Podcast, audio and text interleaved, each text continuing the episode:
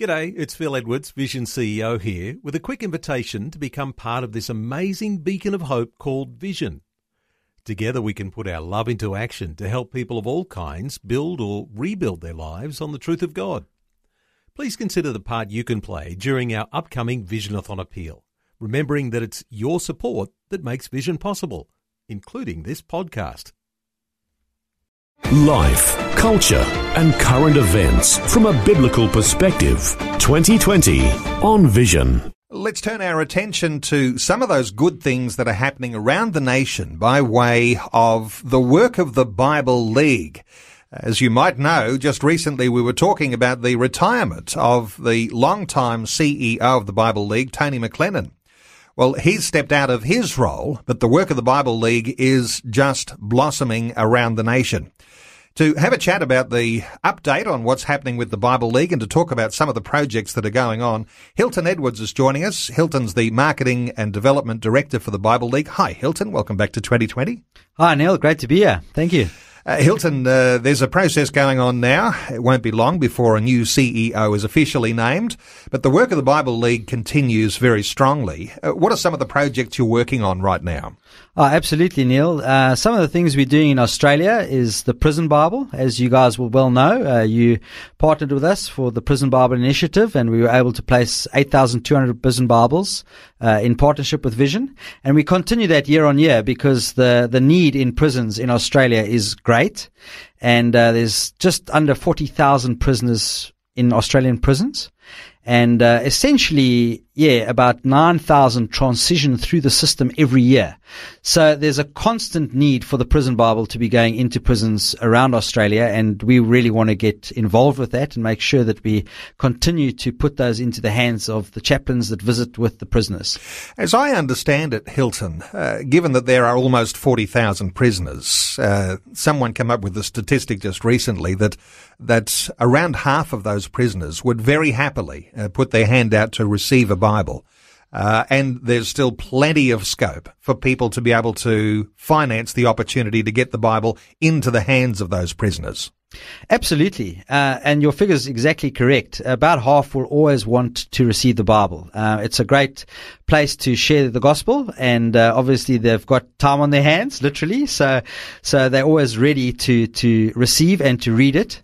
Um, and yeah, it's, it's, a, it's a, ideal place because they are seeking. You know, people in prison are seeking. And the prison Bible was written specifically for prisoners because it isn't just the Bible. It also includes 52 sections which help prisoners relate to day to day topics, like how to deal with anger, how to deal with people in authority. And so that really takes it that one step further. And if you know anything about prisons, you'll know that it's difficult to get materials into prisons. And so the, the benefit of the prison Bible is it contains one volume both with the Bible and these 52 lessons. Uh, and so once you've got the approval of the prisons, which we have for all the prisons around Australia now, uh, we're able to get this Bible into the prisons, which is really, really beneficial. You're doing a wonderful work in the prisons, and parallel to that, there's another work going on that I know our listeners will be very interested in, and that is providing scriptures for Indigenous communities. And not every Indigenous community is highly educated, and you've got a special focus on those Indigenous communities where the Bible can be a really useful tool in learning English and uh, coming to faith at the same time. Yeah, absolutely, Neil. Um, what we did when we did our research was we found obviously there's approximately 700,000 Aboriginal people in the country, um, and just under 700 dialects. So, so for us to do all those translations would take a long time. And what we uh, when we did our research, we realized that it was probably the best to actually put together what we've called a simplified English version. And so we're currently in the process of translating the entire Bible into what we call simplified English, um, which is really about a level, uh, a year three or four level of understanding. Um, so for those who are illiterate or low literacy, uh, they are able to actually understand the Bible because it is in really simple, you know, everyday terms.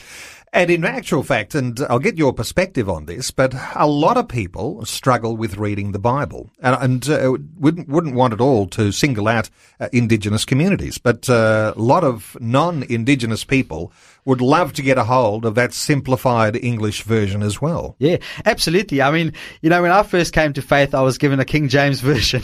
And I thought, if I've got to read this, I don't know if I want to be a Christian.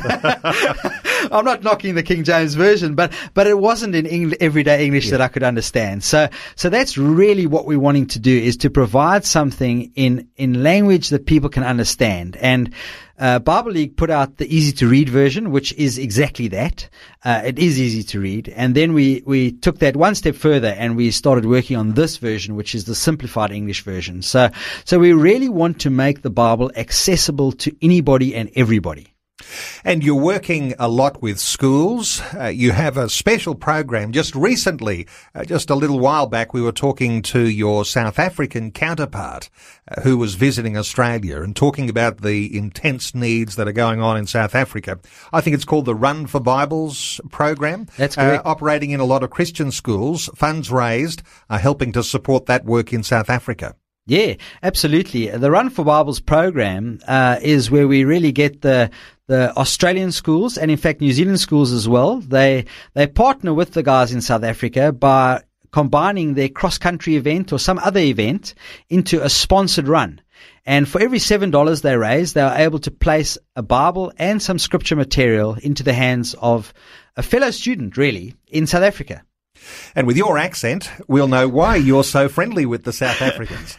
Absolutely. I've got a, a, definite passion for, for ministry in South Africa. Uh, I can't uh, hide that. And uh, it's wonderful to be working with the guys like Shadrach and the Bible League team in South Africa. And of course, there are other African nations where you're hard at work and uh, programs that run in nations like Ghana. Uh, what's happening in Ghana? Yes, Neil, I've just returned from a trip to Ghana. One of the wonderful things of my job is I get to go out to the field and to witness firsthand. And I was blessed to be able to see the first ever graduation of church planters in Ghana. Bible League's one uh, of the things that we do is to train church planters. And it's a, a really a pastoral course. Um, and we train our pastors and they, part of the course is that they've got to plant a church obviously, because that's what the name says.